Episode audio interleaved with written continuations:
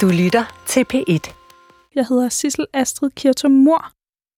Velkommen til Sissel og Eliten.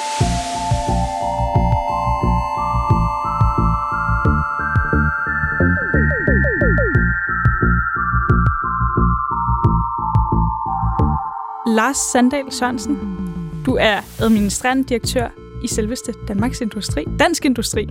Det er rigtigt. Hvor mange laver den fejl at sige Danmarks Industri? Ikke særlig mange. Nej. Men det gør ikke noget, fordi det er jo rigtigt, hvad du siger. Heldigt. Og jeg har inviteret dig herind, fordi du er en af de mest magtfulde mænd i landet. Og nu du får en lille trækning ved øjet, når jeg siger det. Hvorfor det? Jamen, fordi det lyder voldsomt, når du siger det, og sådan oplever jeg det jo ikke selv. Men selvfølgelig har vi meget øh, indflydelse øh, for, for kan man sige, vores dagsorden for vores samfundets udvikling og, og optaget af at repræsentere det danske erhvervsliv på bedst mulig måde som en del af det danske samfund, og det er et stort ansvar.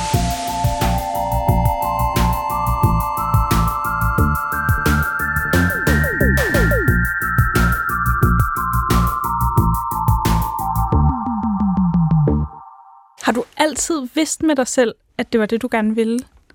Altså ende som direktør i et af de største selskaber? Nej, det har jeg bestemt ikke vidst. Og det har jeg ikke haft sådan en meget målrettet plan for heller, egentlig. Men jeg har vidst og haft et ønske om, at jeg skal lave nogle ting, som jeg synes er super spændende, mm. og som kan gøre en forskel. Det har været min drøm, og det kan man da sige, at vi gør nu i dansk industri. Hvis vi starter sådan helt forfra og kigger på, hvordan du var i folkeskolen. Hvordan var du der? Altså, var du talentfuld inden for ledelse, eller... Jeg var mega god til dansk folkedans. Nej. Hvordan kan det være? Var jeg... det var fordi, vi havde folkedans hver torsdag aften, og det var en super god mulighed for at være sammen med sine venner og danse med pigerne. Så den toppede høne og langer og hele muligheden. Det var, det var en stor, stor aften hver uge for mig. Lars, var det noget, dine forældre fandt på, at du skulle gå til, eller var det, var det der selv kom det indenfra? Nej, det kom indenfra. Men det, var, det, det blev bakket fint op af mine forældre. Det, det må jeg da sige. Men uh, derudover, så, så, så svømmede jeg som en, uh, som, en, uh, som en gal fisk. Uh, jeg var konkurrencesvømmer i den alder, mm. uh, så jeg svømmede et par timer om dagen. Og så var folkeskolen for mig en, en, en stor og fin oplevelse. Øh, faktisk. Det var også en socialiseringsoplevelse selvfølgelig. Så var der nogle ting, jeg havde mega svært ved, og så var der nogle ting, jeg havde meget, meget let ved. Øh, og det gav jo sådan en grobund for at, at, at være ekstra arbejdsom med det, man ikke var så god til, og, og så være glad for det, man var god til. Hvad arbejdede dine forældre som? Åh, oh, du, de, de lavede mange forskellige ting, men min, min, min far, han, han, øh, han startede en forskellige typer af virksomheder, og, øh, og, øh, og, og det, øh, det, ja, det hjalp min mor så også med til. Så de var entreprenører, kan man sige, men øh, de arbejdede med, med hele verden som deres arbejdsplads, og det gjorde så også, at hele store dele af verden kom hjem øh, til vores hjem. Og, øh, og så helt fra barnsben havde jeg jo fornøjelsen af at, at sidde med ved spisebordet og lytte til, til verden, og øh, også deltage i deres, i deres øh, virksomhedsudvikling, som samtidig gik øh, virkelig dårligt, og samtidig gik øh, virkelig, virkelig godt. Så på den måde, så var jeg jo tæt på, hvordan det vil sige at, at drive virksomhed i det her land. Gik du ind og rådgav lige frem? Det er jeg helt sikker på, at jeg gjorde. Jeg er, så jeg er ikke sikker på, hvor meget der blev lyttet, men jeg havde helt sikkert meninger om, hvad de skulle og ikke skulle. Og det blev jeg så i øvrigt også inviteret til at have, hvilket jo sikkert har været med til at forme mig. Ja. Hvad sker der, da du kommer ud af folkeskolen? Danser du stadigvæk folkedans? Ej, det, det, nej, så gik det over til anden slags dans, øh, tror jeg. Men, øh, men øh, ja, så, så, så fulgte jeg jo, øh, øh, kan man sige, der, der var mange muligheder, men, men øh, jeg, jeg besluttede mig så for, selvom der netop er mange andre muligheder, men jeg besluttede mig så for, for gymnasiet, og det var jeg også super glad for. Og, og så brugte jeg jo i øvrigt så, som en del af min, min folkeskoletid, der, der boede vi en periode i USA, mine forældre og jeg, og min, min søster. Øh, og, og det gav mig selvfølgelig også noget perspektiv for, hvordan man kan gøre øh, tingene på en fuldstændig anden måde, end jeg, jeg var vant til hjemme i, i Danmark. Hvordan det? Har du et konkret eksempel på noget, hvor du oplever det? Sådan en øjenåbner? Altså, ja, i forhold til at gå i skole der, altså, altså en, en helt anden relation til sine lærer, en helt anden relation mellem, mellem øh, børnene, det var i folkeskolen det her, ikke? Mm. Og så en hel masse sportsgrene, jeg overhovedet ikke kunne finde ud af, øhm, før jeg fik lov til at få lidt træning. Så der var jeg bagerst i bussen, mm. i forhold til at gribe en baseball, eller slå til en baseball, eller kaste en rugbybold, eller et eller andet. Men øh, det måtte man jo lære. Hvordan har du det med at være dårligst til noget? Ikke så godt. Ikke, jamen, det, det er ikke sådan en prestige, at jeg skal være den bedste til alting overhovedet, men øh, det er jo meget fedt at blive valgt ind på holdet i hvert fald. I den grad. Man frygter jo altid at blive valgt til sidst. Jamen, det gjorde jeg i en lang periode derovre. Men øh, hvis man så er vant til at blive valgt ind på holdet på nogle områder som noget af det første, og så lige pludselig være den, der nærmest ikke blev valgt ind på holdet, så bliver man jo hen, nødt til at øve sig lidt. Hvornår blev du valgt ind som en af de første? Jamen det, det, ja, det, øh, det har jeg da gjort sådan i forskellige sammenhænge. Jeg gik i sådan en skovbørnehave som lille, bitte dreng. Og det var faktisk en, en privat skovbørnehave, hvor vi hver eneste dag gik ud i skoven. Mm. Og øh, der fandt jeg der selv på alle mulige lege, blandt andet det flyvende tæppe, når der var sne, som var en plastikpose ned ad en bakke. Og der kunne jeg jo selv være med til at bestemme, hvem der skulle tage den tur. det var jeg da med til at vælge, selv at være den første. Hvad sker der, da du skal til at vælge uddannelse og en retning i dit liv? Hvordan vælger du det? Jamen, det er jo også uh, smadret udfordrende, og, og på mange så jeg, for, jeg er fuldstændig uh, på linje med, hvor, meget, hvor vanskeligt det er for mange unge mennesker, og det man jo ikke skal tro, det er, at man skal, man skal jo ikke stå der på det alderstrin og vælge resten af sit liv. Det, den, den, det, det skal man jo ikke. Man skal jo sørge for at vælge noget, man synes, der er sjovt og spændende. Mm. Uh, men, men jeg havde fornøjelsen af ret hurtigt efter gymnasiet faktisk at komme på universitet i USA, og der kan man så på det tidspunkt læse ret mange forskellige ting, og der, der øh, læste jeg i forskellige retninger, og øh, kom frem til, til nogle af de fag, der interesserede mig, som man så kunne blande sammen på forskellige vis. Og det gjorde så, at jeg fik, synes jeg selv, en, en rigtig god uddannelsesstart, som gav mulighed for at prøve forskellige sådan, faglige, øh, akademiske områder, som mm. man så kunne stikke fingeren lidt i jorden og finde ud af, hvad man, hvad man synes var mest interessant, og hvad man, hvad man var bedst til. Valgte du sådan intellektuelt, det her kommer til at være godt på jobmarkedet, eller valgte du ud fra, hvad du sådan havde lyst til? Nej, men jeg, jeg, meget oprigtigt kan jeg faktisk i dag se, at jeg valgte hvad efter, hvad jeg havde lyst til. Det gjorde jeg faktisk. Og, og, og derfor var der også en fuldstændig rodet bunke af ting, jeg valgte øh, i starten at læse, indtil jeg begynder at målrette det lidt mere. Det var alt fra kunsthistorie til political science, eller øh, ja, politik, inter, øh, international politik øh, til øh, hardcore økonomi. Så, så, så det var meget, mange forskellige øh, retninger i virkeligheden. Det gør dig jo til en meget dannet mand i magteliten at have læst en smule kunsthistorie. Ja, det ved jeg ikke, om det gør, men det interesserer mig i hvert fald, og det gør det sådan set stadig, og det gav mig faktisk også et grundlag for at blive mere, øh, endnu mere interesseret i det. Men fandt vel også ud af, at det var nok ikke det, jeg skulle prøve at arbejde med resten af mit liv. Men, hvorfor men det er en dimension. Ja, hvorfor ikke? Øh, fordi når man har siddet og studeret de her fuldstændig øh, maløse, øh, enestående kunstnere og filosofer igennem tiderne, så, så føler man sig jo lidt som en pygmæ. Men derfor kan man jo godt øh, stadig glædes over andres store kvaliteter og, og kreativitet. Men det gør jo så også, at man får lyst til selv at være kreativ, ikke også? Og det gør, at man får lyst til så på en eller anden måde at finde ud af, hvad man selv kunne finde på at skabe af ting. Kunne du godt selv tænke dig at have været kunstner? Ja. Tror jeg godt, kunne. Har du malet? Ja, det har jeg. Hvordan malede du? Altså, hvordan var din stil? Åh, oh, det var lidt... Altså, hvordan var Jamen, det, det er jo simpelthen for højpandet at sige, hvilken stil ja. jeg havde. Fordi det, altså, det, det, det, kan jeg simpelthen ikke... det kan jeg ikke... Det kan jeg simpelthen ikke... Uh, det kan jeg ikke præcisere. Det var... Det, det var ja. Var det du var, figurativ eller Ja, det var figurativt. Det okay. var jo også sådan rimelig abstrakt. Ja. Ja. Dengang havde der også noget, der hed airbrush. Der kunne man sidde og blæse farver ud af et lille rør. Og det synes jeg simpelthen var, det var sådan en form for, øh, altså street art Ja. ja, sådan, det var sådan lidt street art-agtigt. Det var det, jeg startede med.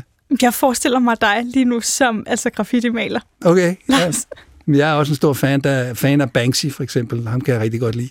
Hvis det er en ham. Det ja. kan man jo ikke vide. Men, det ved vi ikke. Men det tror vi. Men så kommer du ud af universitetet.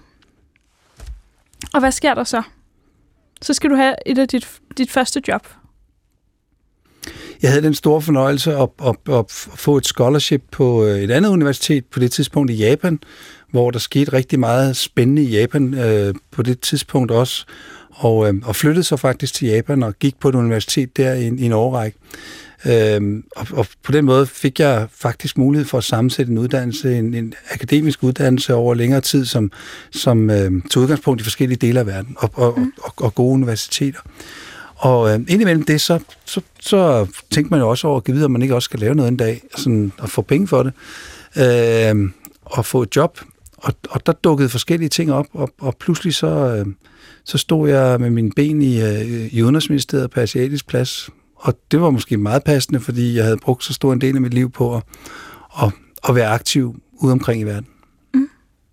Og hvordan gør man, når man skal have et job i Udenrigsministeriet?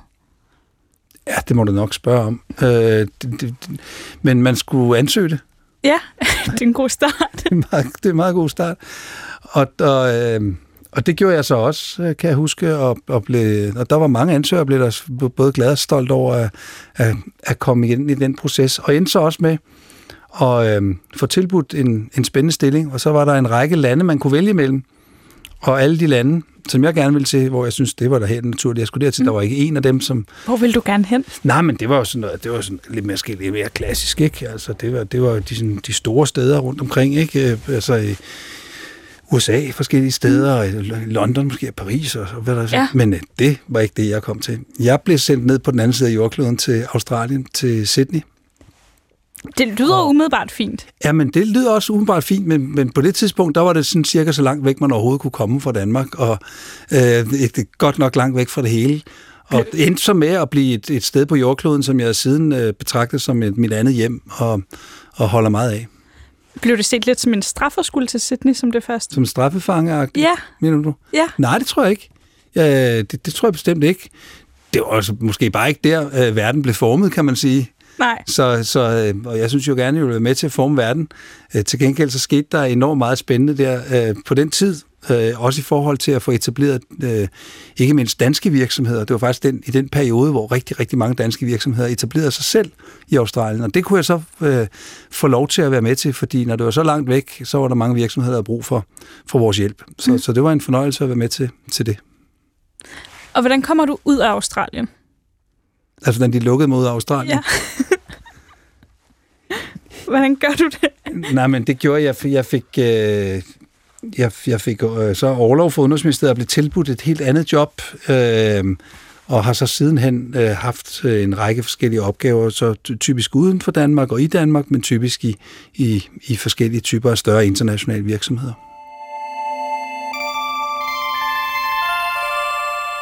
Jeg har en drøm om jo at blive en del af magteliten i landet. Er du ikke det nu? Nej, ikke rigtigt. Måske en smule kultureliten. Men altså, jeg, jeg kan jo ikke rigtig bestemme noget. Der er desværre. Når man har et radioprogram i Danmarks Radio, så bestemmer man så ikke en hel masse? Nej, desværre. Altså, det troede jeg da også, da jeg sagde ja til jobbet. Men det gør man altså ikke. Der må være mange, der godt kunne tænke sig at have dit job. Ja, det tror jeg også. Og der er sikkert også mange, der vil være bedre til det. Så derfor prøver jeg også at komme ind i magteliten. Okay. God strategi. ja, og jeg tænker lidt ligesom dig at starte i udlandet. Hvordan gør man det, hvis man ikke har nogen forudsætninger overhovedet? Under anden omstændigheder, så, så tror jeg at det er ikke ekstremt godt at, at prøve kræfter med, med verden i hele livet, men også når man er der, hvor du er i dit liv, mm. netop for at se på alle de forskellige måder, man kan gøre tingene på, og udfordre sig selv i forhold til at kunne navigere i det. Hvad man så skal lave, kommer an på, hvad man synes er, er spændende, sjovt og interessant.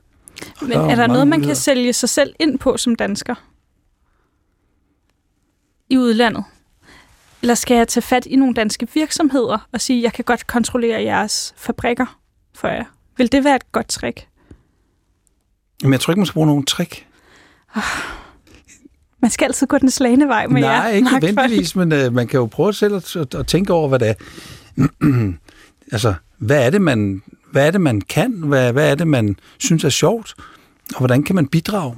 Mm. Øhm, og, og det er jo altid et meget godt udgangspunkt, også ligesom at tage udgangspunkt i, i andre end sig selv. men så også spørge sig selv, hvad er det egentlig, jeg kunne tænke mig? Og, og en måde, som jo mange øh, har etableret sig selv på i udlandet, det er jo simpelthen tage ud i den store verden med en rygsæk, og så se, hvad der sker. Det er et meget godt tip. Det kan være, det er det, jeg skal, Lars. Fordi du er ikke, det er sjovt, fordi du er ikke den eneste, der siger, at det er godt at komme ud i landet. Eller ud i verden. Det gør min hussociolog, Christoph Ellerskov også, som har forsket i hele magteliten. Han siger også, at det er en god indgangsbillet. Hvordan kan det være? Hvad er det, det kan, at I har været ude? Men jeg, jeg, jeg tror, der er flere dimensioner i det, og det er et godt spørgsmål. Øhm, at, altså, det er jo et spørgsmål, det er jo en, en mulighed for at forstå øhm, andre end, end sig selv, og udfordre sig selv. Fordi øh, det er jo som at lidt trykke på en reset, mange steder i hvert fald, at trykke på en reset-knap og skulle bygge, bygge sin infrastruktur op igen, forstå, hvordan samfundet fungerer, forstå, hvordan myndighederne fungerer, finde sin nye tandlæge, havde jeg sagt, mm. men også øh, finde ud af, hvem der tager beslutninger for hvad, og hvordan man kan gøre en forskel i de lande, hvor man er.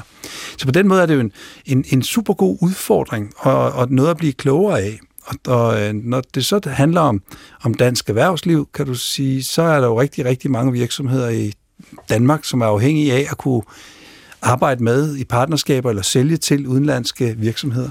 Så på den måde, hvis man ikke forstår, hvordan verden omkring os fungerer uden for Danmark, så, så, så vil det typisk være sådan, og så, så er det nok også svært at forstå at drive en, en, en dansk virksomhed. Hvad gjorde du, da du kom tilbage til Danmark, og du havde været ude i lang tid?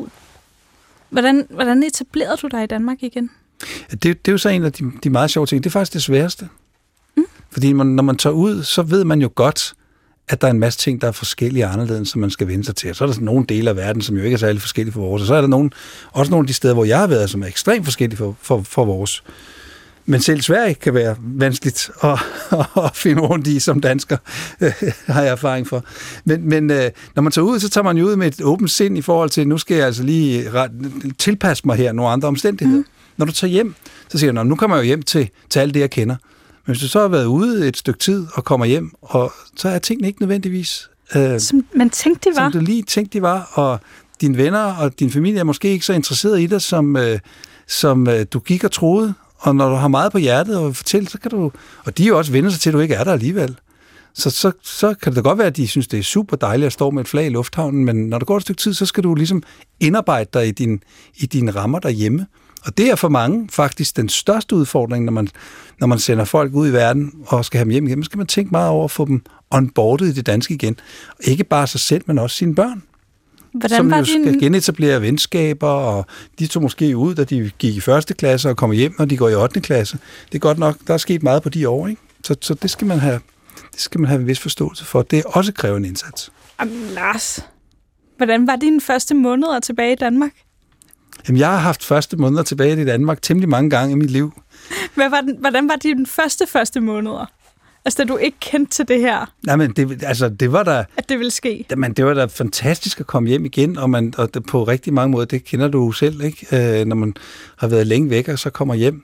Det var altid skønt. Men, men det, var også en, det var også en stor øh, skuffelse for mig, kan jeg huske, at jeg kom hjem og synes jeg havde haft nogle helt vilde oplevelser på det tidspunkt, øh, ja, både det ene og det andet sted, men mm. bare efter nogle år at bo i Japan, kan du forestille dig, og så kom tilbage, og jeg var jo propfyldt med, med historier og oplevelser.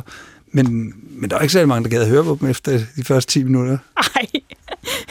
Nå, men er sådan er no- det jo. Har du nogle altså, rejsehistorier, som der ikke er nogen, der har givet dig at høre på endnu? Ja, det har jeg helt sikkert. Men, men jeg tror også, jeg kan diske op med nogen, som man godt gider at høre på. Og altså, dem bringer jeg, jeg ikke i dit program, vil jeg bare lige sige. Nå, nå, nå, nå. er det noget, vi tager bagefter? ja, det kan vi godt. Og det er ikke noget med dit program at gøre. er det fordi, det ikke egner sig til radioen? Øh, nej, men det, det, men der, man oplever rigtig mange ting, når man er på farten, det ved du selv. Både ja. i Danmark, men også uden, uden for landets grænser.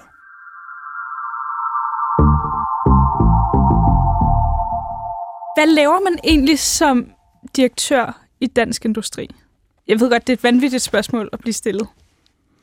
Man bruger en meget, meget stor del af sin dag på at skabe forudsætningerne for, at ens kollegaer kan løse tingene på rigtig gode, på, på rigtig gode manier. Og skabe forudsætningerne for mange af ens kollegaer til at kunne hjælpe virksomhederne i dagligdagen, hjælpe det danske erhvervsliv, bidrage til en positiv dansk samfundsudvikling, Og jeg har enormt mange særdeles dygtige kollegaer, som jeg skal hjælpe med at få de bedste forudsætninger for at kunne løse deres opgaver. Skriver de så en mail direkte til dig og siger, hjælp Lars? Altså, hvad gør de? Ja, nogen øh, sparker døren ind, ikke? Øh, selvom den oftest er åben. Øh, og nogen skriver en mail, og så, så mødes vi jo på kryds og tværs. Og i øvrigt, så, så bruger jeg jo selvfølgelig også min tid på at, at lytte. Øh, og lytte og forstå og tale med øh, alle mulige dele af det danske samfund, øh, og mange beslutningstagere selvfølgelig på, på, på mange forskellige, øh, i mange forskellige niveauer og, og, og øh, områder, for at navigere i, hvad har vi af muligheder, hvad har vi af udfordringer, hvordan skal vi øh, skabe det bedst tænkelige samfund, og hvordan kan vi skabe de bedst muligheder også for at have lyst til at skabe virksomheder og udvikle virksomheder i Danmark. Det er jo trods alt det, vi lever af. Det er også det, der betaler for det, er jo. Det er det jo. Og det vil jeg da gerne sige tak for. det er, det er, det er. Hvem er dit mest magtfulde telefonnummer i din telefonbog? Det er, det, det vil sige, det er nok til mine sønner. Nå, hvorfor er de så magtfulde? Jamen, fordi jeg er da virkelig, virkelig optaget af, hvordan de har det. Jamen, men er dem, der kan ændre noget i Danmark? Og ja, det kan de ikke. Nej, nej. endnu. Nej, nej, ikke endnu. Men de kan da i hvert fald inspirere mig til, til emner, der er vigtige. Håber du, de kommer til at blive ledere ligesom dig? Jeg håber, at de øh, beskæftiger sig, hvilket de heldigvis gør, med ting, de synes er rigtig, rigtig interessante. Men de har da i hvert fald ikke noget problem med at lede deres far engang imellem, så må ikke de kan er hjælpe andre gør de det? ved at være sådan rimelig tydelige med, hvordan de ser på verden. Og også øh, interessere sig for verden omkring den. Er det et tip til dine medarbejdere lige nu, du giver? Nej, det er et tip om, til dig, man... fordi du lige har sagt, at du gerne vil være en del af magteliten. Ja, tak. Selv tak. Grunden til at spørge om det mest magtfulde telefonnummer, det er fordi, jeg kunne jo godt tænke mig at få et lidt bedre netværk. Og det er lidt det, der er jeres ting i magteliten. Det er I sindssygt gode til netværk. Er det ikke rigtigt? Det tror jeg det tror jeg er en del af det, jo. Det tror jeg er en vigtig, vigtig del af det. Det tror jeg, du er helt ret i. Og så, så er en sådan netværk omgivet af sådan en form for mystik, ikke? Mm. Altså, øh, eller, eller sådan en hemmelig klub, eller et eller andet med et netværk, som man ikke kan blive en del af. Sådan er del af. Sådan er det ikke. Det opfatter jeg faktisk ikke. Altså, det er dem, som, øh, som jeg oplever som øh, øh, mest indflydelsesrige. Ja. Øh, det er jo dem, der reelt interesserer sig for verden omkring dem. Ikke kun interesserer sig for sig selv ikke kun interesserer sig for sine egne interesser og maksimere sine egne interesser hele tiden, mm. men faktisk interesserer sig oprigtigt og genuint for, for verden omkring dem og for andre mennesker omkring dem. Og derfor min oplevelse, ikke altid, men oftest, at dem, som har rigtig meget indflydelse og har noget at have det i, de rent faktisk interesserer sig meget for, hvad andre også mener. Og det kan godt være, at det ikke fremstår sådan, når man lige sådan åbner avisen eller åbner fjernsynet. Men, men, øh, men det er jo en genuin interesse for andre, og en, øh, en, en, en virkelig en interesse i at øh, gøre en forskel. Mm. Gør du det i din fritid? Altså når du ikke arbejder? Hvad laver du så? Altså er du i bestyrelser? Jeg kan forstå, at I alle sammen er i bestyrelser. Men har du fritidsinteresser? du, du ser helt underlig ud, når du Jamen, spørger. Det, det er fordi, jeg håber da, at du siger... ud. jeg fornemmer bare, at der ikke er så meget fritid. Nej, men det har du også ret i. Og så har vi også haft en periode nu i vores samfund, som er fuldstændig, og i vores verden, som er fuldstændig vanvittig, ikke? I forhold til rigtig mange, rigtig, rigtig mange store øh, transformerende, voldsomme begivenheder. Øh, og, og heldigvis er det jo også sådan, at det, jeg beskæftiger mig med til dagligt, det er noget, der interesserer mig så meget, så det som blander sig ind i, min, i det, man kan kalde fritid. Ikke? Mm. Men, men øh, ja, jeg har absolut vigtige fritidsinteresser, øh, og hvis jeg ikke havde det, så ville jeg heller ikke blive ligesom fyldt op med, med ny energi hele tiden. Hvad er din fritidsinteresse? Jamen, mine fritidsinteresser er jo, øh, og det lyder sikkert banalt, men det, men det, men det er meget, øh, meget rigtigt, at, at, øh, at øh, altså, jeg er begejstret for at være ude i naturen. Jeg er begejstret for at være på og i og under vandet, øh, og jeg er begejstret for at, at, at være aktiv, og også gerne meget fysisk aktiv, og også gerne øh, udfordre mig selv sammen med, med gode venner ude i, øh, ude i den store natur. Sejler du? Ja, jeg er ihærdig sejler. Jeg sejler både med, med sejl og med motor og øh, med båd? håndkraft og alt muligt. så, så, Hvilken båd sejler du, Lars? Nej, men jeg sejler både sejlbåde, både små sejlbåde, små joller, hvor mm. man sådan virkelig kan mærke vinden, og hvor man bliver kastet rundt, øh, og også kajakker, og også øh, en lille motorbåd, og også store sejlskib. Så både en gang imellem, både på konkurrencer, men øh, så også øh, oftest bare, bare for at være ude. Hold da op. Vil jeg på nogen måde, hvis vi nu skulle gå i gang med et netværk, ikke? og havde sådan en samtale, det, jeg går ud fra, at man netværker meget til receptioner. Ja, det har man så ikke gjort det sidste års tid, kan Nej, man sige. men, men, men før corona, Mm. og forhåbentlig også efter, Mm. så vil man have en netværkssamtale under en reception. Ikke? Vil, det, vil det på nogen måde kunne imponere dig, hvis jeg sagde, at jeg havde en spækhugger, som vandt DM sidste år? Ej, er det rigtigt? Ja, Nej, men det, jamen, det, det er jeg vildt imponeret over. Fordi Lars. fribordet, fribordet i en spækhugger, Ja. altså det vil sige den der ned fra vandoverfladen og op til kanten, hvor man, det er jo meget, meget lavt. ja, Så det er meget lavt fribord. Så en en spækhugger er en fantastisk, der mærker man simpelthen både vinden og vejret rigtig, rigtig meget. Og der skal man faktisk være en rigtig god sejler. ja. Det, men så, det, det er meget imponeret. Hvorfor er det sejler du kapsalas, eller Min bror sejler kapsejlæs, ja, så jeg har ikke været med til at vinde DM, desværre. Jamen, Men den det- kan, hvis det skulle være. Den, I den grad. Det er derfor, vi har den båd. Fantastisk. Ja. Er du ikke glad for det? Jo, jeg er meget glad for at sejle. Respekt. Jeg løfter på hatten, men så ved du også godt, hvad det vil sige at mærke naturens kræfter sådan på nært hold, og hvad man faktisk kan med en sejlbåd. Ja. Bruger du nogensinde det i ledelsen? At du er i kontakt med naturen? Ja, det tror jeg, jeg gør. Rigtig meget. Men apropos det her med at være på en sejlbåd, bare for at tage det som eksempel, så ved du også alt om, at øh, det er nok en meget god idé, at man øh, er enige om, hvornår man vender, for eksempel, og hvem der hiver i øh, hvilket ræb, og hvem der gør hvad, ikke? Så, så det der med, at man sådan er rimelig koordineret om, hvilken nogenlunde retning skal vi, og hvorfor skal vi, og hvordan kommer vi derhen, det er også meget gode ledelsesprincipper. Fantastisk. Lars, jeg er ked af det, men vi når simpelthen ikke mere i dag. Det er da gået hurtigt. Det er gået rigtig hurtigt. Og jeg håber jo sådan, at du vil linke med mig på LinkedIn. Selvfølgelig vil jeg det. Og så, altså, måske hvis du vil bytte et meget magtfuldt nummer med mig, så kan det være, at jeg kan... Du kan få Gita Nørbys nummer så. Jamen, det ved jeg ikke, hvad jeg skal bruge til. Jeg vil jo ikke bare ringe til Gita Nørby. Men, men øh, Du kan tænke over vi kan kigge i min telefon. Yes.